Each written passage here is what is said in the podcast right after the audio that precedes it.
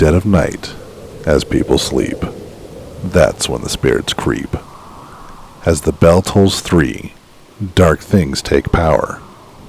We like to call it the supernatural hour.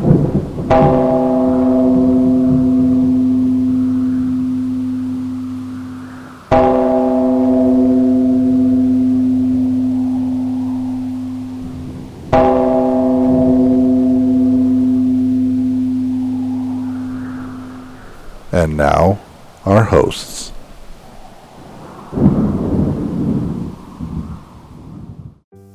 Welcome, welcome. We are podcasting again. And how is everybody? Everyone just said we are great. All right, awesome. So, next to me is. I'm Tim. And Chad. Well, we are pretty excited to be here today. So, we let's start off with our business. We actually have business today. When you're put on lockdown, sometimes you have no business. But um, at least in Utah, we're opening up a little bit. We are going to have an investigation. Um, so APS is going to meet at Rock Canyon in Provo, and this will be a free investigation. Actually, we realize that you know money might be a little tight, businesses are closed down, um, you know the economy is perking back up, but we realize that some people might not be um, getting back to normal yet. So this is going to be free. Um, we will have more information on our APS website, appsparanormal.com. So go check that out. As of right now, it's going to be on June 20th. Other than that, we don't really have any information. What time are you looking at? So we are going to meet at Rock Canyon. It's the Rock Canyon Trail.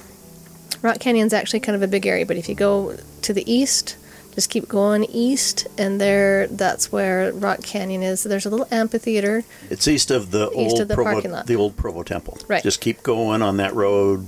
Just and keep we going will, east. yeah, we will have an address and a map and stuff for you on the on the apps page.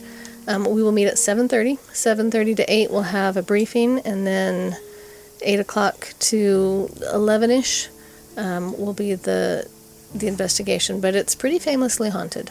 Um, if you look it up on the on the website, there's all sorts of there's Native American ghosts, and there's little girl ghosts, and there's ghosts from the 70s, and And there's um, dead climber ghosts. it's um, it's pretty pretty active area. So we're pretty excited to do this. Not pretty excited. I'm actually really excited. It's been a while since we've done anything. So For Um, you. I did one last Saturday. a public one. No, not a public one, just an investigation uh, with myself and a couple other people on the team. Well, I, I went to my mom's house. Well, that's what. Well, tell us about your mom's house, or do we have more business? A little um, more business. A couple of things we want to cover on the Rock Canyon deal. Oh, you. Shoes. Yes. Wear good shoes. Hiking boots would be preferred. It is a very, very large venue. Um, Yeah, most of the activity takes place in a in a relatively smallish area, but you can. I mean, it's it is a very large area. It goes from Rock Canyon clear to Timpanogos if you wanted to, which if you're not from Utah is many miles. So um, wear wear shoes, bring a jacket. You know, late June is pretty warm, but it can get chilly at night. And bring a flashlight. A good, a good, powerful flashlight, not your little tiny mag lights that you use Right. for. most of the pla- most of the places are going to be flat and you're going to be fine um, but you could you know catch a rock and twist an ankle and if you go too far in one area there are some some pretty hefty drop offs so um, we're going to make you sign a waiver so that if you do drop off because you bring a measly flashlight that you don't charge us for your emergency room bill. But um, that makes it sound a lot scarier than it actually is. It's not too bad. No, we're actually going to scout the area beforehand and kind of pick spots to set up groups and whatnot, and still kind of do rotations like we normally do. Um, so it should kind of minimize the worries that you might have about falling off a, a rock or something. right Um, we'll we'll make sure we'll do our best to make sure everybody is as safe, as possible. right A- And the trails are marked and, and well defined trails. It's not like you'll be out, you know, in in dangerous areas. However, there are some dangerous areas in the canyon. Um, you know, it's like like anything. You'll need to be aware and careful. Right Um, but, But- we won't take you anywhere that's that's imminently dangerous. No. And if you have a flashlight and good shoes and just like you would if you were normally going hiking, you'll be just fine. So that will be coming up. Now, keep in mind, this is a public area. Um, we're not able to reserve it for ourselves, so there could be other people wandering through that aren't part of the investigation. So, um, please try not to get upset if there's any like cross contamination when trying to record evidence or anything like that. Again, we're outside, so wind could be a factor, and traffic. I don't know how close it is to the road, but It's a long ways. It's a the road. long way from a main road. In some areas, there will be some houses, but most of the venue, your only noise contamination will be other hikers in the area and um, a few animals. Uh, Chad and I already scouted it out. Um, there are a lot of squirrels. so if you get mauled by a cougar, it's Deanne's fault. Bring a flashlight. Bring a flashlight, bring a headlamp, bring something No, to. we're making it sound kind of scary. It actually is not scary. Um, most of the when you get there, you'll see that most of the venue is rather flat and close. Those of you that have been on investigations with us in the past know that we keep everybody safe, so Right. there's really nothing to worry about. Yeah, so if you get hurt, it's your own fault because you went traipsing off in. But you will in want good shoes, especially because you can turn an ankle. Yeah, there are rocks. You're and- outdoors. It's going to be dark. and the ground is not. It's not like a cement floor, so it'll be fun. So come on out. Um, we'll look for more information, address, everything on the website coming up here in a few days. So yeah, visit us at advancedparanormal.com for more information on this investigation. We'll have, like uh, Raven said, uh, Google Maps address and all that stuff. We'll also try to put it on Facebook. Um, So plenty of room to social distance. So this will be a, a free, germ-free venue. So are we going to put a house- limit on this, or just anyone that wants to show up shows up? Just Yeah. anyone. We're not even going to monitor. Okay. It's uh, when we we went there and there was we had to like park out in the boonies because there were so many cars there. But when we were walking around, we only really walked past three or four people. So And we were there quite a bit earlier in the day. Should be fun. yeah. All right, so my mom's house. So I, on our last podcast, we told you that we about the investigation that we did at my mom's. Well, I saw her a few days ago, and she said that since we were there, she has actually noticed some activity. Now, and a lot of people might go, "Oh, big deal," you know, there's activity in lots of houses. You got to remember, my mom, love her, um, is kind of anti ghost haunting your house person. Um, she believes in an afterlife. She believes you can see spirits, but she's always kind of been more on a, you know, more religious kind of a bent there. And just to think that someone's house is haunted with strange ghosts hasn't really been her thing. But she's kind of she's warming up to it. So when we saw her, we went down for something. I don't remember what. Oh, my niece's graduation. We had a little barbecue, and she said, "You know what? After you left, and there's just her and my dad." Um, in the house and, and two cats. But she said, you know, I'll, I'll hear rustling, and it's not cat rustling. You know, she'll hear paper rustling. Um, she's heard footsteps. She said that she actually has seen um, shadows or you know movement out of the corner of her eye. Um, and so we have to give a big shout out to my mom. We're starting to turn her around. She's starting to be a believer. Well, that's cool. So do you want to tell us about the one that you went on? Yes. So uh, I was getting bored, um, sitting around working and doing nothing.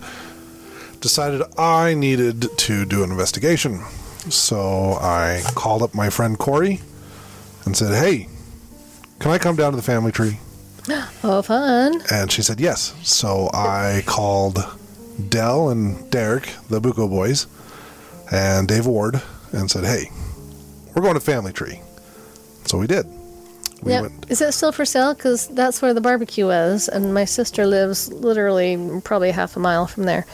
And we didn't see a for sale sign or any. It's still listed on online. Um, I don't know. I didn't ask. Okay.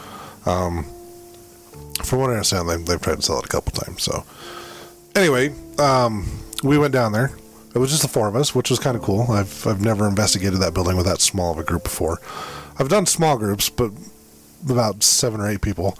Never just the four of us, and it was actually really fun uh, having that small of a group because you have less possibility for contamination on evidence, especially when you're all in the same room at the same time. Right. I know some of the issues we've had in the past where we're in the basement and there's people upstairs moving chairs around and stuff like that. So if that had happened this time, it wouldn't have been someone living because all of us were in the same room at the same time. Right. So one of the cool things that happened, and I actually have a video of this on my personal Facebook page. I don't know if you've watched it. It is on the uh, our our secret layer page as well.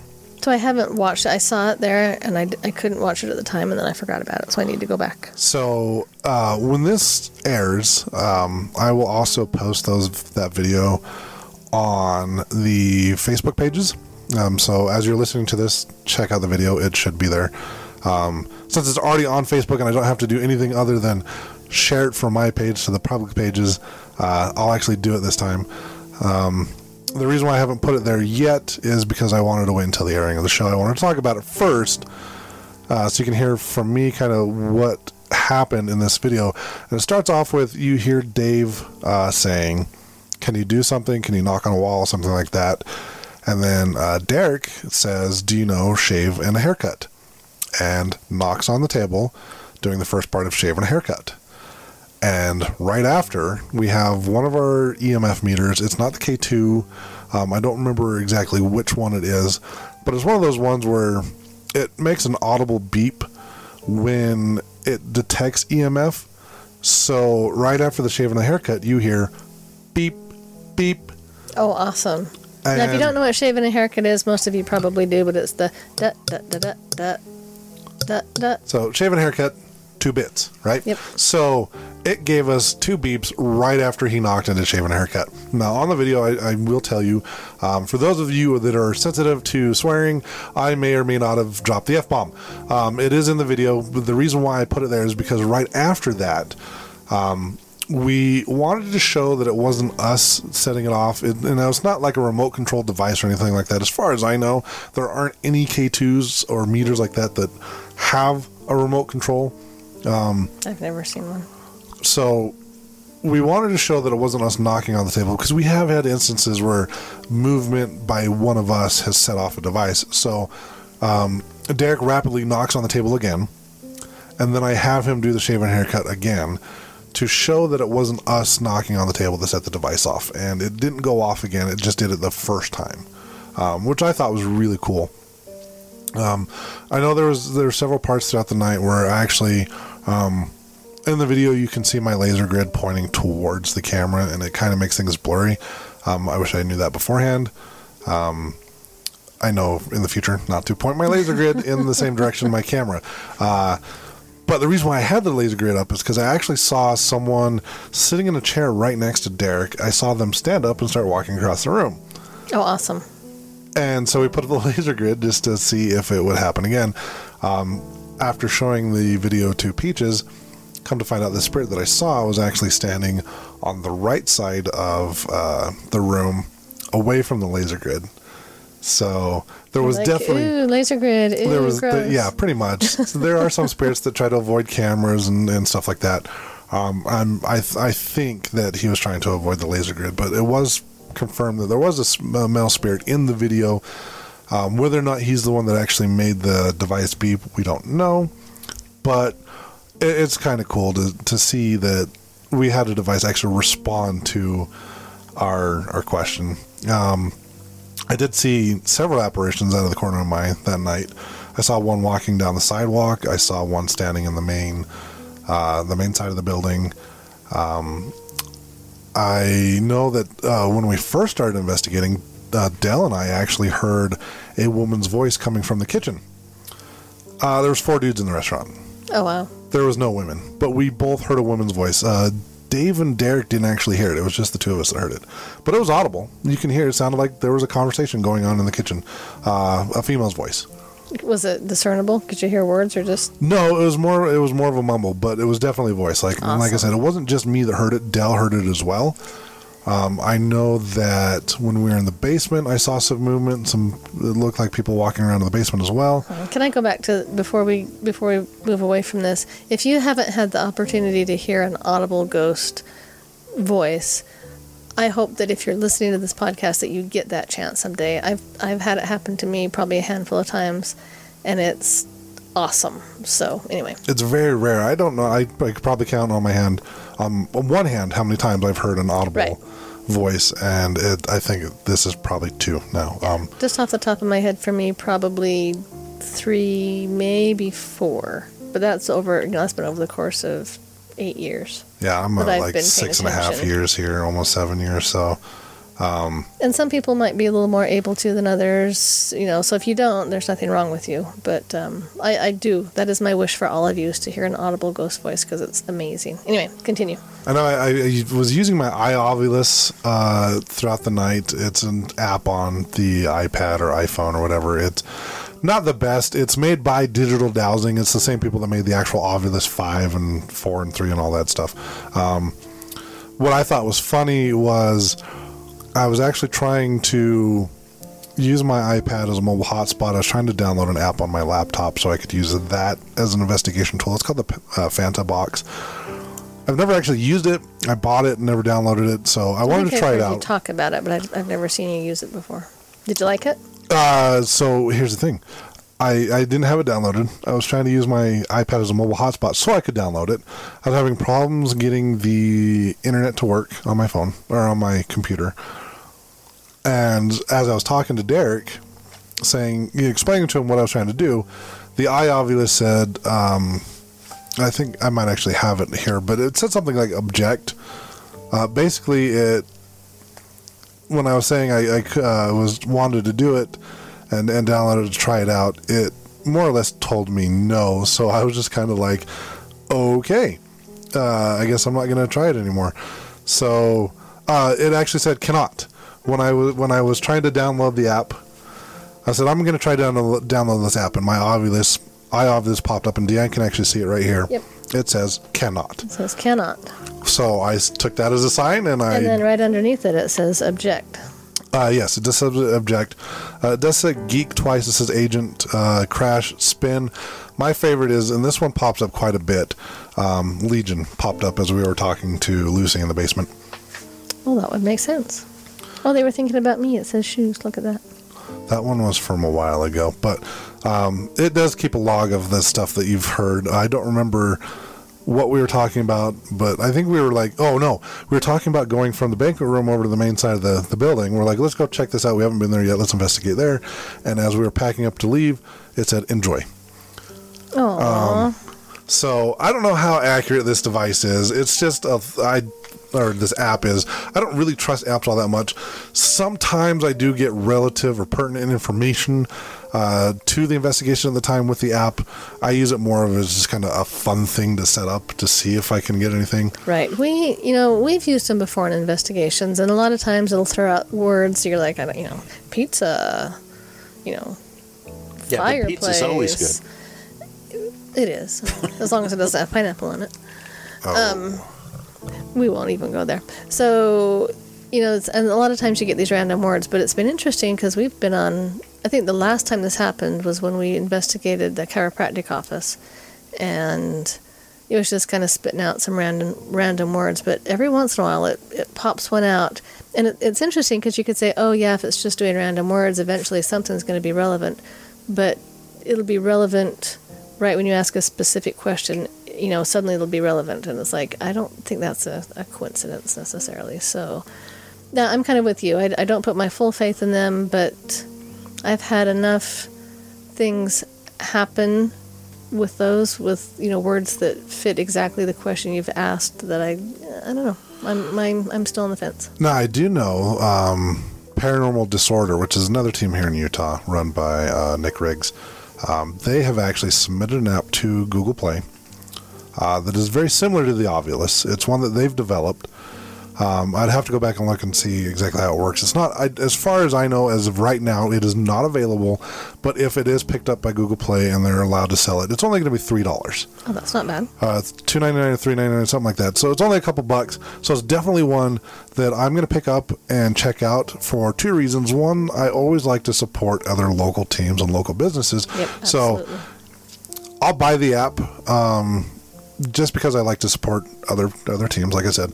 But I, I, I'm curious to see how it works and, and whether or not it works. So if it does work, if it if it's something that I find that we can actually use on investigations and it's very helpful, it's something I'll definitely recommend. But as of right now, it's not available. I'll give you more information on that uh, as it becomes available and and we start using it more during our investigations. well that's one i'll get to if it's cheap i like it Yeah, he, he told me straight up it was only going to be like four bucks on Google Play. So um, as soon as that's up and ready, um, I'm going to buy it and I'll I'll play with it and test it out, and I'll, I'll kind of give a review on it. Cool. But we did have other stuff in the basement, like I don't know if you've seen my EMF meter that has it's like a green backlit, and then it lights up red and beeps when it detects EMF. It's it's not very sensitive. It's not as sensitive as a K2, so it has to put a lot of EMF in it for it to light up. And every now and then, while we're sitting in the basement, Is this the one that you guys built, or is that a different one? no, this is one I bought from Ghost Op. Okay. it has tem- uh, temperature on it and everything. And um, while we were in the basement, the, every now and then it would just it would. I even asked it at one point. I'm like, can you make it go up to one? Because it would just sit around like 0.2 milligauss. right. I asked it to go up to one, and like right when I asked, it went up to one. Oh, nice. And then every now and then it would hit like three or four or five, and it would light up red and beep. And it, the only time it ever did that was while we were in the basement. It didn't do it anywhere else in the restaurant. So Lucy was Lucy was playing with you a little bit then. So, I mean, it, overall, it was a fun night. Um, on our next podcast, I'll have um, some stuff to share with you about Asylum 49 because I'm actually going there tomorrow. Ooh, fun. Um, Yeah, I most haven't- likely. I haven't been there for a really, really long time. I bet you it's been three or four years since I've been there. I would love to go back there. It's been just under a year for me. I do have some video that I finally watched from last year uh, just because of what happened um, to me in this video. Um, I'm going to go through and upload it to my PC and I'll edit out some of the stuff that I don't want people to see. But there was something that really cool that happened and it's a split second thing. As soon as I get that up, I will post that as well.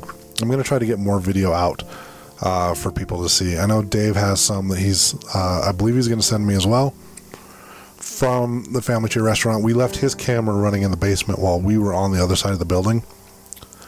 And he got audible like crashes and stuff moving around in the basement. And like I Ooh, said, we were on the main side of the building, so there was no one even over on that side of the building. But we'll try to share more evidence and, and stuff with you guys. Awesome. And if you haven't been to our websites recently, you need to go. Um, we've done some updating, changed some pictures, gotten some more information up there. So, um, wisps.org or advancedparanormal.com. Go give those a look see. So, today we're going to talk about Anton LaVey. Um, Anton LaVey basically started what's called the Church of Satanism, and he started that in 1966. And I think the very first time I heard of Anton LaVey was when I was at Zak Bagans' um, Paranormal Museum in Las Vegas. And the first room we went into was one of those rooms that was really cool, and I wish we could have taken pictures, but you know, they don't let you. Um, but that room was just chock full of stuff. You could spend two days in that room and probably not see everything that's there. But in that room, he has um, one of Anton LaVey's. Um, it's called the Satanistic Bible, and it's that Satanistic Bible is what codifies this. You know, it, it canonizes this religion. And one of the things I found interesting about this religion is, you know, it's called Satanism. So what do you think? You think, oh, they worship Satan, but they don't. And they say we want to be separated. You know, we are not devil worshippers. And you know, the the joke is, you know, if you're not devil worshippers, maybe you shouldn't call yourself Satanists. Satanists because that's what you think. Um, but they're more. I mean, if someone were to say to me, "How would you describe Anton LaVey?" They also call it LaVeyanism. Um, how would you describe that? You know, in just a, in a brief summary. And um, Chad actually said this, but my brief summary would be: eat, drink, and be merry, for tomorrow we die. Um, it's very it's a materialistic meaning, you know, that everything fundamental um, is made up of matter and substance and nature, um, and not nature like like um, like druid nature, but just they don't believe necessarily in an afterlife. They don't even necessarily believe in supernatural powers like God or even Satan himself. They don't really believe that he exists. Um, Although they do practice forms of magic and incantations. Yes, but they they they view Satan or Lucifer as um, more figurative, and um, It's more, yeah, like a metaphor. Yeah. Um, they don't worship him as a deity. They don't really believe in Satan. They don't really believe in God. Nope. Um, and they kind of believe that heaven and hell both exist on earth at the same time. yep. Um, so they don't believe in like a body and a soul. You know, like most Christians would believe that you know when you pass away, your soul leaves your body because that would be a supernatural kind of a deal. They're like, nope, nope, that that doesn't work. Um, they they think that even things of a mental state and your consciousness are a result of material actions. Um, so going back to Satan and, and, thinking of him as figurative, what they the way they see him is as a positive archetype. Um, and if you know about archetypes in you know in literature, that's what they view him as as a positive archetype. And what he would represent would be pride, carnality, and what they would call enlightenment. And you know, to me, enlightenment is very very broad. You know, what enlightens somebody might enlighten somebody else, or you know, so whatever you view as enlightenment rebellion also. Exactly. Um, so what they did is they embraced a symbol of uh, ugh, Satan as a symbol of defiance. Um, they what they defied was the Abrahamic religions. Um, and what's an Abrahamic religion? Anything pretty much that believes in the Bible and Abraham, Isaac, and Jacob, and that kind of a thought process. Even the Muslims. Mm-hmm. Muslims, Jews, Christians. They really harp on on the Christians, though. Um, he set it up more as of like a anti-religion as opposed to like a religion. Um, right. They're, you know, very anti-Christian, and yes, I like what you said. You know, an anti an anti-religion. Um, they do practice magic.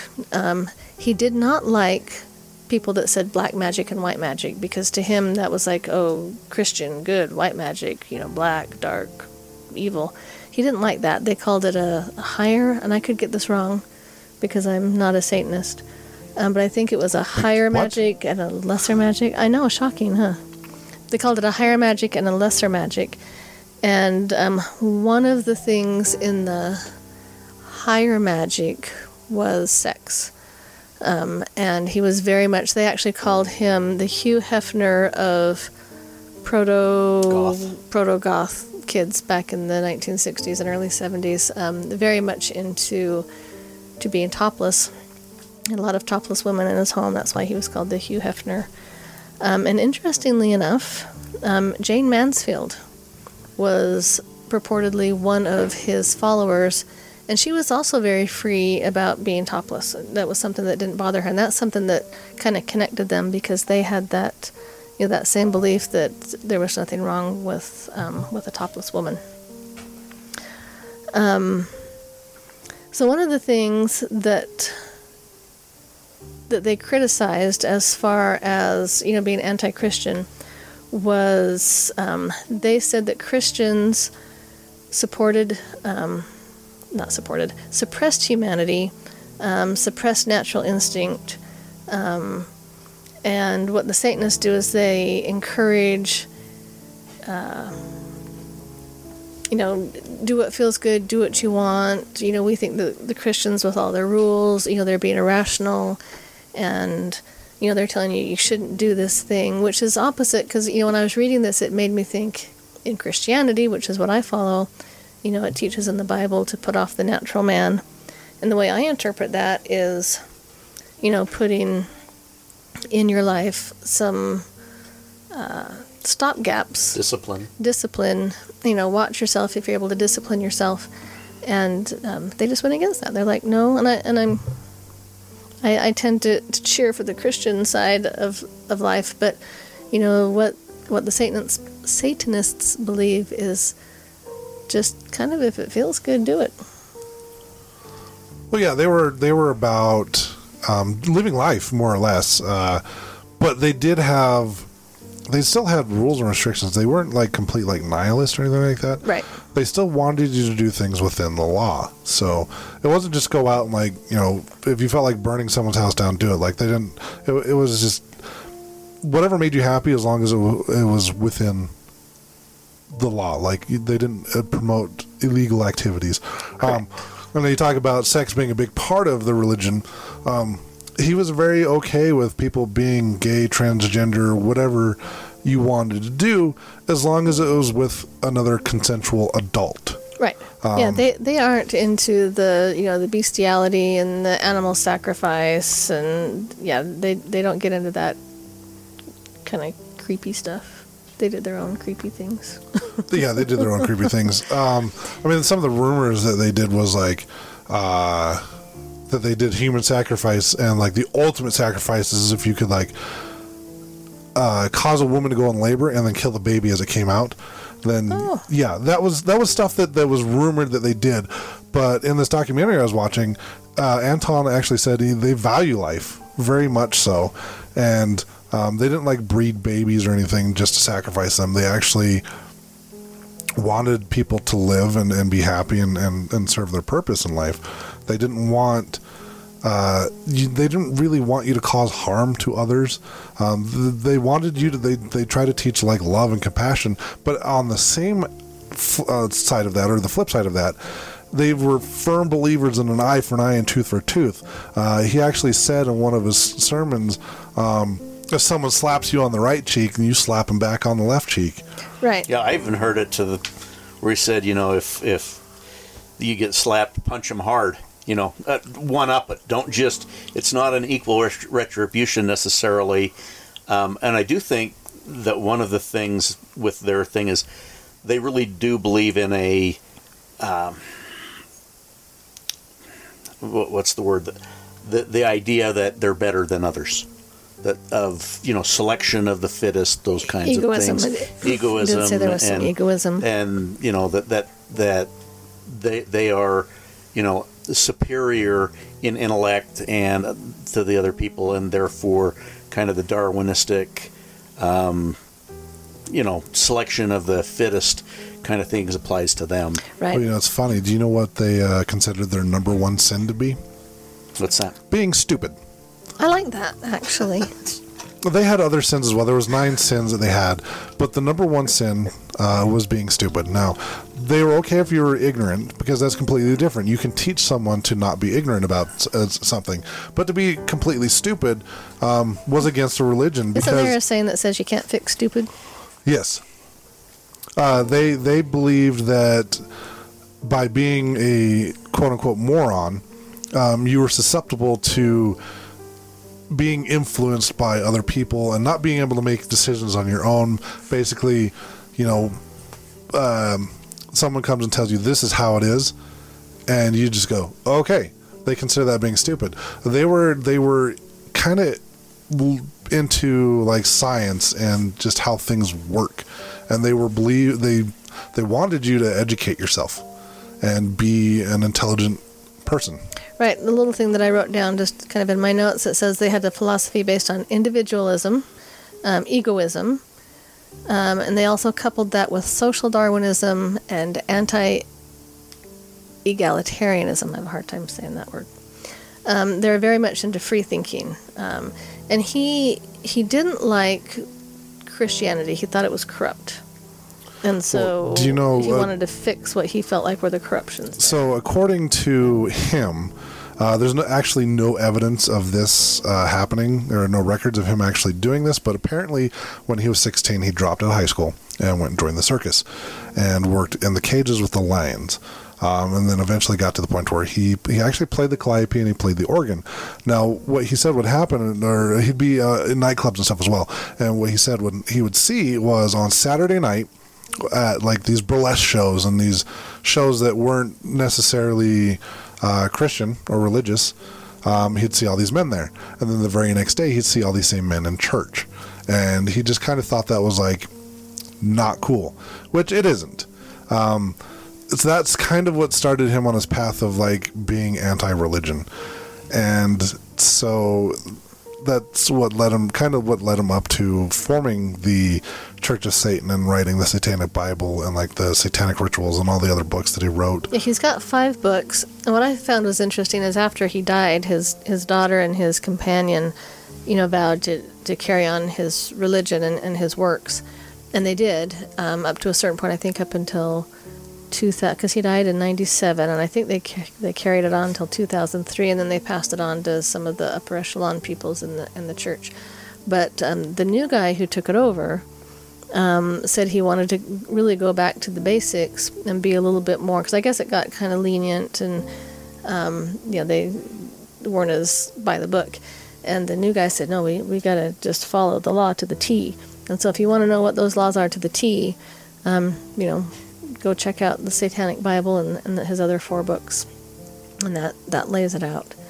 Um, but you know, he really ran around in a in a in the Hollywood world. Um, I don't know for 100% certain, but supposedly Sammy Davis Jr. was a follower of Satanist, um, of the LaVeyanism, Satanism, um, as was Jayne Mansfield um, and Marilyn Manson.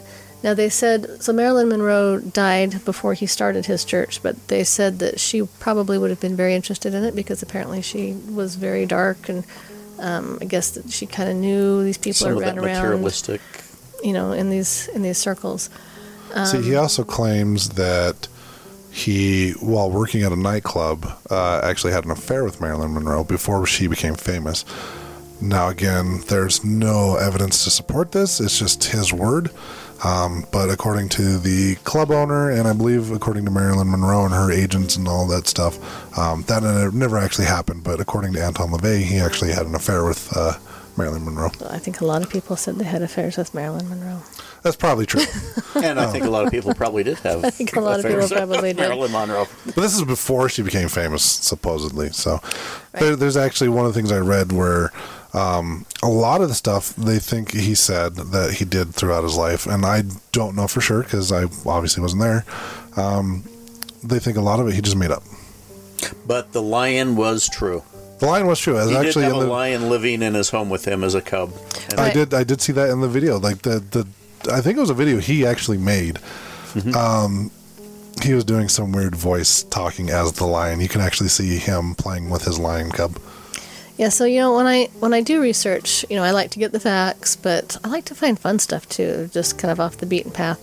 Um, and I found I printed it off, and I I had envisioned like three or four pages of facts. So I've got like Did you bring a novel? I know I've got like twenty pages, and it's front and back of 42. I've got like forty two pages. She's No. printing this up, and I'm saying, when is this going to stop? He's like, "What are you printing?" I'm like, "Oh, you know, all of his five works." No, um, but one of the things that I found as I was running around was there's this. Um, I had to I had to dig around for it because the first website I found I read just enough to get interested, and it said if you want to read more, you must subscribe. And I was like, "Dang it!" So. Um, and you missed my fist shaking right there. You could probably hear it in my voice, but I was like, "Dang it!" So I had to kind of cruise around. But there is a there's a theory that um, he killed Jayne Mansfield, and the idea behind this is, you know, she's hanging around with him a lot, and you know, following his teachings. And um, there's actually a picture that I'm holding here of him and Jayne Mansfield, and um, he apparently put a curse on her, and she was in several car accidents before the one that ultimately killed her and actually decapitated her if I read it right. Um, but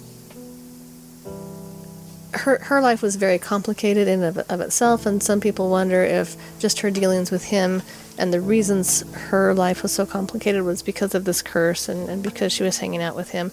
And again, a lot of the stuff um, in this novel that I printed out um, it even says a lot of these things we can't tell if they're true or not. Be, you know, he said them. You know, he said he did this. He said he did that. But you don't know if, if it was necessarily true or if he, if it was just his egotism, you know, kicking in. Um, but it was really interesting on how says there were six automobile accidents before the fatal seventh, the one that many believe decapitated, decapitated Mansfield. It says it didn't, but after that happened, truck manufacturers installed a safe, safety feature called the Mansfield bar shortly after her accident.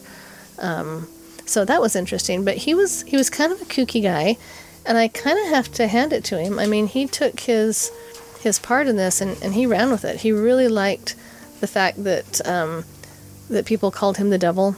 He really played up that Satan image, and he loved walking around with his bald head and his cape. And he had, if you've never seen a picture of him, he's got just the quintessential devil mustache and goatee. Um, and if you hear him talk, his voice is to me, it's I don't know. I imagine Satan having a really low voice, but I don't know. Just kind of you listen to him and it's like, okay, yeah, that, that sounds like a Satan voice. Um, he had a pet lion. He had pet tarantulas. Um, he loved to play eerie organ music for hours, and he'd play it really loud so people on his street could hear it. Yeah, he was a professional organist and did that at carnivals and in burlesque things and yeah, that that some of the videos that they show of him, he's in his music room and there are keyboards all around, even more so than my monitors. Eh, That's a lot of keyboards. Chad's got like five monitors in his room, in his den. So, and this is the thing. Okay, I'm going to be careful because I don't want people going. Raven thinks that Satanism is cool. No, I do not. Um, but his house sounds like Halloween, and he just lived this all the time. So his family home was a late 1800s Victorian house, and it was kind of tucked back. I mean, you know, he had um, you know, barbed wire, not barbed wire, chain link fence around it, but it sounds like it was kind of tucked back with a lot of overgrowth, and that just in and of itself is cool. Um, but inside, the entire house was painted black inside, and all the ceilings were red. Um, he had pentagrams all over and, and satanic statuettes. I don't know that I could deal with that. But he had daggers and skulls on the walls, and he had a coffin on the wall with a plastic owl perched on top. Um, it just sounds This isn't like normal. just lived in a Halloween house, and it's like I wouldn't go to some of those extremes, but how cool would it be just to have your house be Halloween all the time? I would, I would totally have Halloween all the time. We can make that happen. But when I go to put away the Halloween decorations, there's a one or two that it's like I think this is an everyday decoration. Not not many, but some. Um. So we talked about his five books. He was he was actually quite accomplished, you know, with everything that he did. He wrote five books. Um, one is actually banned in Singapore, and I thought banned in Singapore, um, and because it said it was promoting Satanism and degrading Christianity, and I thought, well, duh, that didn't take a lot of thought to figure that one out, did it?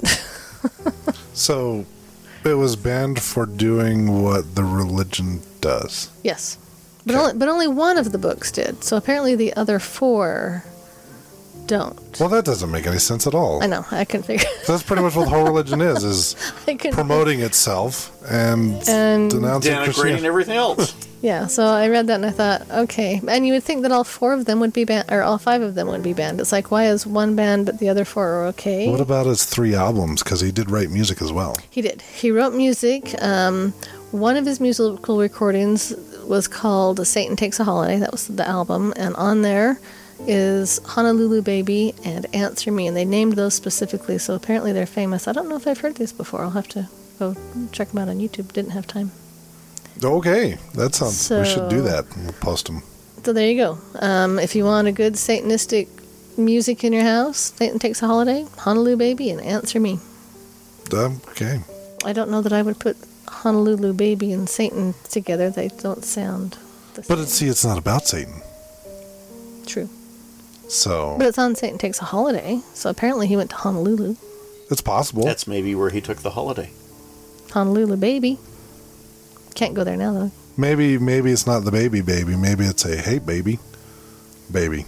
Could be. Hey, Topless Baby. Yeah, They do, they do that. hey baby. You know, kind of Um, like Joey does in Friends. How you doing? How you doing? It could be that kind of baby.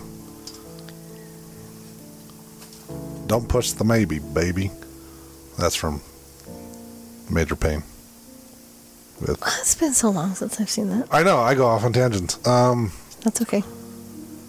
So anyway, um, is Satanism something that I would get into? No, but um, I do have to kind of hand it to him that he didn't like something, and so he sought out his own thing. I think he was 33 when he did this because he was born in 1930 in Chicago, Illinois, before his family moved to San Francisco.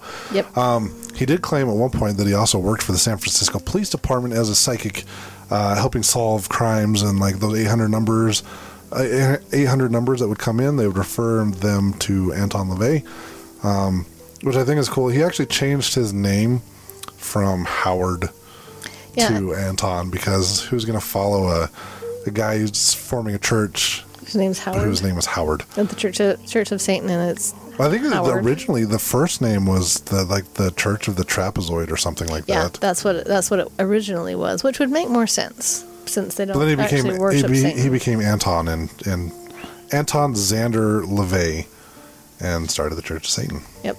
So um, I'm just going to read you some of these facts because they're they're interesting. I like the quote that's on the top of that. Where it- was it? It's I got it right here. Okay. Um, so this is kind of how I guess how he would sum up uh, Satanism. This was actually a quote from Anton LaVey saying, "The atheist uh, complains about the wind, the Christian prays for it to change, the Satanist adjusts his cells." You know, I actually read that and I thought, uh, and I don't want to say I believe it because if someone were to say, "Oh, she believes in Satanism," then you know that's all bad. But there is something to be said about, you know, taking life and I mean, you're in charge of your own life and which paths you follow and, and how you deal with things. Um, I think it's a quote from Pirates of the Caribbean. I think it's Captain Jack Sparrow that says, "The problem's not the problem. The problem is how you deal with the problem." And that's kind of what that reminded me of, actually. Well, and I've, I've read a lot of quotes about that lately on like inspirational groups and stuff that I'm a part of. Um, I mean, it's been in movies throughout history or throughout the years. Um, it's it's you know you got to change your cells or you know make your own wind basically. Right. Now, for a little plug for Christianity, because that's my team, um, is, you know, prayer, you have to have faith. And you're not always going to get the answer to your prayer. And the way I believe and the way my Christianity works is you have to do everything that you can do, and then God will pick up the slack through the prayer. Um, and so, you know, we're asked to adjust our own cells, and if we fall short, then God will pick up the slack. So, I think adjusting your cells can be Christian if you're. Well, that's If just his quote. This is that. this is how he viewed things. Oh, I know. Um, I'm just I'm just so- discussing. no, it's it's awesome. Um, yeah, because like like you know, I don't think what was it with atheists that they just deny the the, the wind, Yeah, There is no wind. there's no wind. and, and and the Christians the idea that all they do is just pray. Well, no, that things don't happen with just that too. So I No, I, I agree hundred percent. I just I just thought it was kind of interesting how that's. I mean, just from that quote, you can see how he viewed his own religion as opposed to other religions. Right. So here's a, f- a few facts. So one it says legend or liar. Now you remember earlier we talked about how a lot of this religion um, revolves around egotism, and it says that a lot of his claims about his ha- words hard about his life have been disputed. You know, he would tell you things, but there hasn't been a whole lot of evidence really to back those up. So a lot of times when you're reading about him, you'll see the word allegedly used a lot because it, it's really hard to prove some of the stuff that he did or um, that he said he did. or that he said he did. Exactly. So when he first founded the Church of Satan, he was really determined to get attention because when you start something, whether it be a religion or a business or, or whatever, you want people to come to it, right? And so um, he started, he, he would stage satanic rituals at nightclubs, which involved topless witches, bikini clad inquisitioners. Um, and that would definitely get people's attention. So that's one of the things that he would that he would do he would well it says we're not weird like those guys it says despite their name the church of satan does not identify as devil worshippers and they go to great lengths to distinguish themselves from those said devil worshippers and that's where i come in again where it's like yeah, maybe you should have picked a different name because What, what I thought was hilarious is the video that I was watching or listening to. Um, there's one of his like I guess sermons where he, I you literally hear him go, uh, "Hell, Satan, the god of earth," and they're all chanting "Hell, Satan," but they're not devil worshippers. yeah So I'm not sure. goes like that. It's really weird. So another thing, um, they actually had some FBI profilers, and they said, you know, a typical Satanist. Um, what is it? And a typical Satanist is a Caucasian male in his twenties who discovered Satanism in his late teens. And to me, that makes sense because you get in that late teens, early twenties. That's when you know your brain is kind of changing from that child brain to an adult brain you know you're going from oh i have to do what mom and dad says i'm an adult. And i remember being in that age and being a little nervous and you know freaked out of oh what goes on from here? So that that kind of made a lot of sense to me as far as um, you know trying to find yourself. And you know just the way he's laid out his program of oh you don't need to really follow those rules. You, can follow these rules which are a little i can see how people could think that they were easier because they're a little bit more free thinking um, would would really speak to a lot of you know teenagers, people in that age. Yeah, topless, topless witches will speak to I'm there. Sign me up. young men. I'll take my two dollars because that's how much it cost originally to get into the Church of Satan was two bucks. Nowadays it costs you about two hundred dollars, but still, um, two hundred bucks. I get to hang out with topless witches. Probably do it. No, I wouldn't actually. Maybe maybe when I was a teenager, but not now. No. So Did you know he actually kind of some of the inspiration he got for founding this religion was uh, the or the some of the rituals that he did um, was from the Freemasons, the Knights Templar, and the Illuminati, I believe. I think I read that, you know, and um, a lot of yeah, like you said, a lot of the rituals and ceremonies that they do. One of which, which he talks about in his book called "The Satanic Rituals," is the baptism of children. And his daughter was the first person that was baptized into his satanic church. So, do they baptize infants, or what was it when you said that, did did they go into that? They didn't really go into detail, and I didn't really care to read the book. Um, there's a picture of him, and I don't know if it was just a, it was probably a staged photo, but in the picture, his daughter looked to be eh, somewhere between five and eight. Yeah, she's a little girl. So, um, oh, and you were talking about two dollars to get in. Yeah, so originally it was it was two dollars to join. It's Um, it's two hundred now. it's two hundred. Yeah. So inflation, oh well. you know, from the 1960s to now, but two hundred dollars. Still, that's that's not a whole lot, I guess. Two hundred dollars to live freely. Or you could live freely for free and just not join his church. Well, that's So- crazy talk. So a, a lot of people, and if you if you Google this, and this is actually one of the first little kooky facts that I wrote down about him, you'll see a lot on the internet that he played the devil in Rosemary's Baby, which is not true. I- I'm I'm starting to think that a lot of what he said is not true. Right. So I went to IMBD, and if you're not aware of what IMBD is, Satanist. Well, you know what's funny is um, ego, egotism. from what I understood or from what I read, that it never really got that big. I think it only uh, uh, obtained about two thousand members um, while he was alive. I don't know what it is now. I didn't think I really saw that it was but- up to about ten thousand, but that's been since he's passed. But even still, ten thousand compared to the millions of people that live in the U.S. alone, like it's not really that big of a religion. No. Um, but I looked up on IMDb, and he, he did do two little acting bits and two little bit parts, and he's done a few voice things. Um, and IMDb is kind of like the Bible of who's in what movie and. Oh, it's my best what. friend when I'm watching a movie. I don't know why it is. Anytime I'm watching a movie, even if I've watched a movie like a hundred times, I've got IMDb.com up on my phone, and I'm like reading about the movie as I'm watching it. Right. Well, what I like is you're watching a movie, and you're you're looking at an actress, and you say, "I have seen her somewhere before." So you pull up the movie you're watching, you find the actress, you find out what her real name is, then you click her, and then it tells all the movies. You're like, "Oh, that's right," because we watched such and such a movie last week. I love IMDb. It's awesome. The Internet Movie Database. I've been using that since the 2000s. Okay, so um, the Church of Satan's infamous headquarters, known as the Black House, was actually in San Francisco. Um, supposedly, it was a formal, former brothel.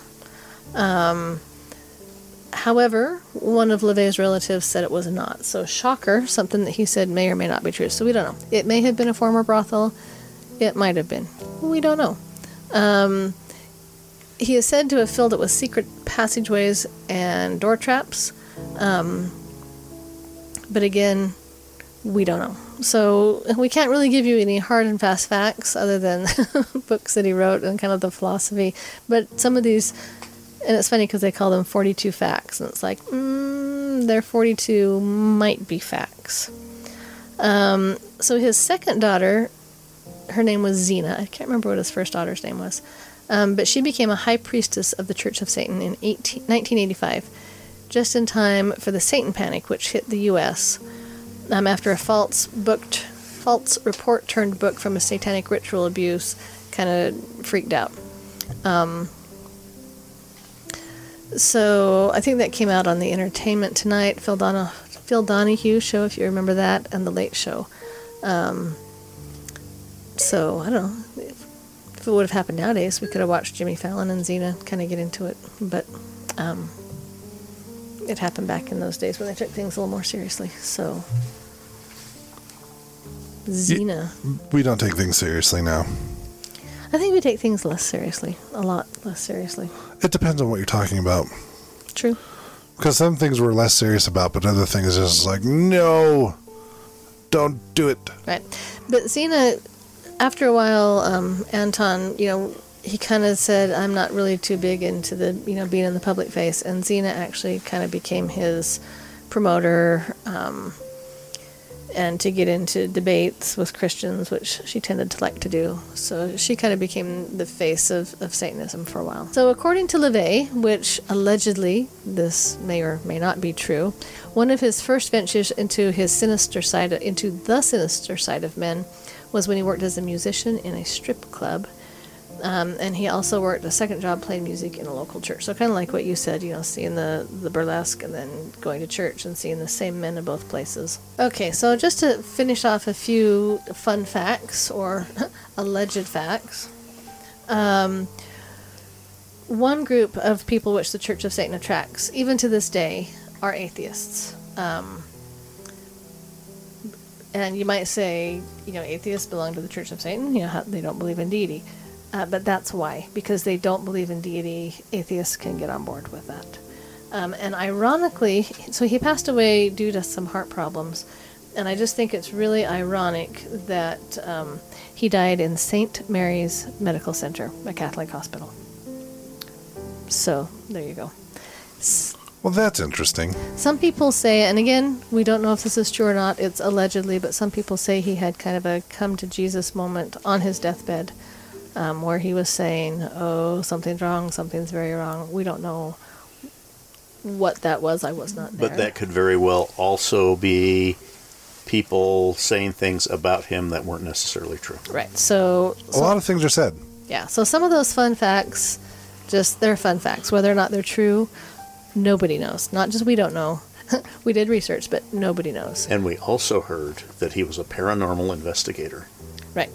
So, yeah, some of these fun facts kind of um, contradict his theology, but hey, whatever. I did hear him say that uh, when it comes to like psychic mediums and stuff like that, um, he, you know, he's like these people claim to have like gifts from God or, or that have these powers or whatever. He's like maybe these people are just a little more perceptive than other people and know how to use it to their advantage. Um, so he kind of he spoke out against other people as well that weren't him that were doing psychic medium work. Well, he talked in, in one that I was listening to, he, he actually talked about doing cold readings. Um, and that's where you look at a person and you take cues from them and their appearance and you make um, assertions or you'll make comments and read their reactions and then continue to move. And, and some people can be literally cold red very well, and it's a um, a practice like the FBI does it. I mean, there are people, you know, it's a way to learn things and manipulate and find out things about people um, with these cold readings. And he says a lot of people will say, "Oh, I'm a psychic medium," but what they're actually doing is a a cold reading of people. And Interesting. They said they can do that. So it's it was a very interesting where he talked about that and those kinds of things. And again, not that it was magical or mystical, but it, it's a trained thing that you can learn through observation and whatever with these cold readings, which was quite interesting. That's pretty cool, and that's how um, Anton LaVey and the Church of Satan tie into the paranormal. Exactly. All right, I, I think that's going to do it for Anton LaVey. I mean, there's there's a ton of more information that we could talk about, but we're running a little short on time, so I think we're going to jump into our stone of the week. Um, this week, I have picked the chrysanthemum stone uh, simply because it looks cool, and It looks really cool. It's So- kind of like a. The one that I'm looking at is black, and it looks like it's got a, a white firework that just. It's like looking up into a black sky with one of those really pretty fireworks that just take up the whole sky. So yeah, the color the colors that it normally comes in are going to be brown, uh, uh, but the where the chrysanthemum flower looking thing is is actually gray and white. So it's it's a combination of colors. Um, now the reason why it was named the chrysanthemum stone is because it looks like the flower, Chrysanth- uh, chr- the chrysanthemum. I would call it the firework stone. Uh, apparently, this is readily available, and it comes from China, Japan, Canada, and the U.S. Now, some of the attributes of the chrysanthemum stone is that it drifts gently through time, facilitate, facilitating time travel. Uh, It exudes calm confidence and enhances any environment with its gentle presence. Radiating harmony, it synthesizes change with equilibrium and shows how the two can work together. Now, this stone helps you enjoy being centered in the present moment and encourages the self to bloom. It, insti- it inspires and energizes and brings endeavors to fruition. This stone teaches how to remain childlike, fun loving, and innocent while on a spiritual path, and also providing a way to further your self development. Strengthening character, it is overcome it overcomes bigotry, ignorance, narrow mindedness, self righteousness, and jealousy, and encourages showing more love to the world, which in turn brings more love into your life. Uh, mentally, this stone counteracts superficiality. It adds depth to thought and guards against distractions. Now, with the chrysanthemum stone, the bigger picture can be perceived. Emotionally, it brings stability and trust, eliminating resentment and animosity. Uh, now, this stone uh, promotes physical maturation and transition. Uh, it treats the skin, skeleton, and eyes, and it is a useful stone for dispersing toxins and dissolving growths. Uh, when using the stone, you want to wear it, carry it, or place it in the environment. Use it as an elixir, but make it, but make by the indirect method of placing the stone in a glass bowl within the bowl of water. Otherwise, the flower is affected. So basically, don't put it directly in the water. Just put it near the water. If you're using it as an elixir, Well, we don't want to affect the, the flower. no, it's gonna ruin it. I guess.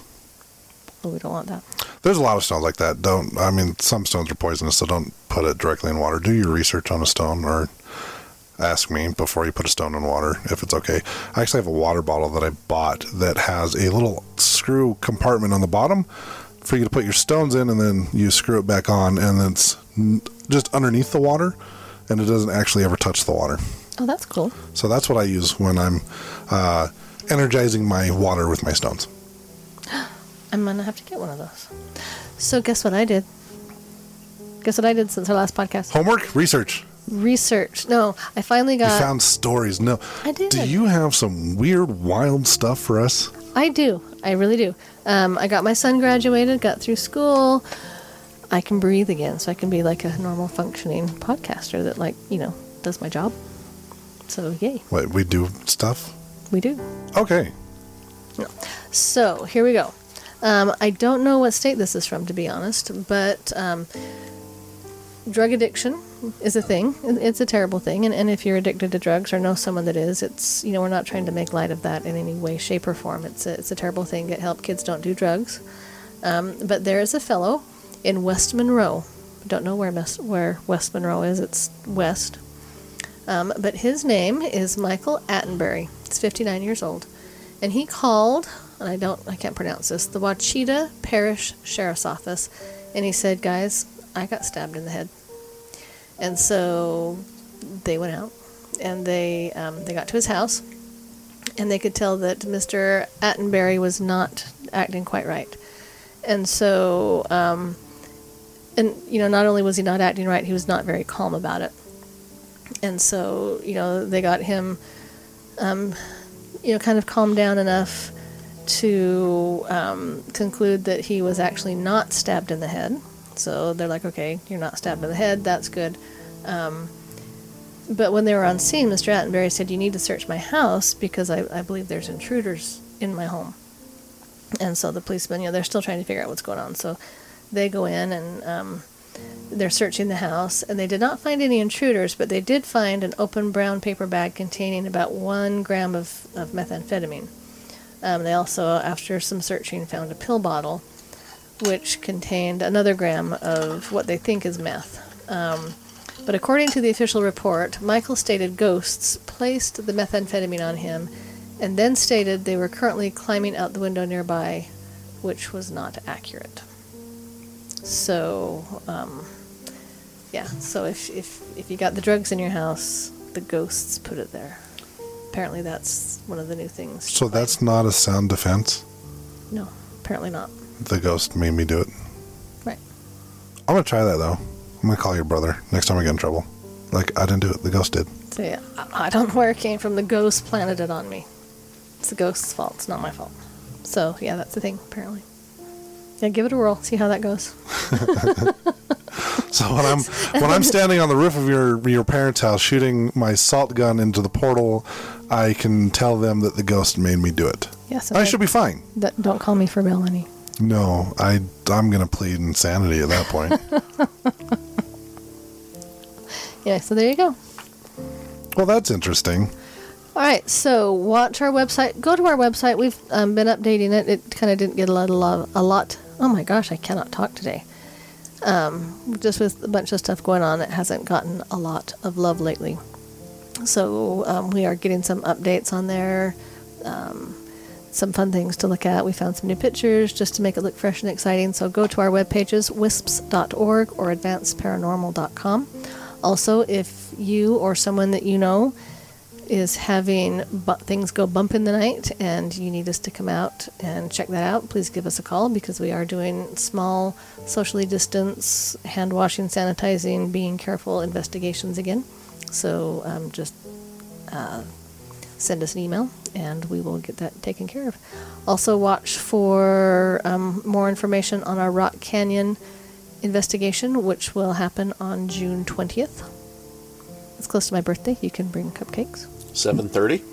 7.30 and we'll have address and everything information up on the website um, hopefully by the time this comes out so Yes, it'll be fun. Be there. it will, you know, it'll be a lot of fun i'm excited Come out. you know enjoy the fresh air if nothing else. we have a lot of regulars that we see every investigation and we just love you guys um, so you know bring a friend this would be a good opportunity if you've got someone that wants to investigate but they seem a little scared this would be a really good one to kind of get their feet wet on You know, speaking of regulars that come out to our investigations, I want to give a shout out to Michelle.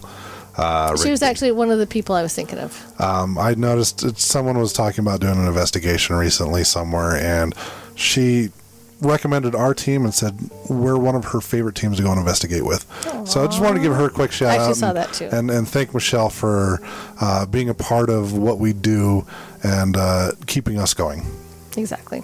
So, and we ha- we have a lot of regulars. We can't name you all because we would get in trouble, but we name you every once in a while. And just know that we we know that you're regular. We see you, and and we love you lots. And if this is your first time, you should be one of our regulars, so we can love you lots too. Yes. Uh, Deanne will love you in the appropriate way. Not yeah, not. I might hug you and make you feel uncomfortable. just wear a mask and sanitize. Oh, okay, I can do that. Okay. All right. We will see you next time. All right. Peace out, butterflies. Have a good one. You've been listening to the Supernatural Hour at AdvancedParanormal.com. The Supernatural Hour is part of the Radio Ronan network found at RadioRonan.com.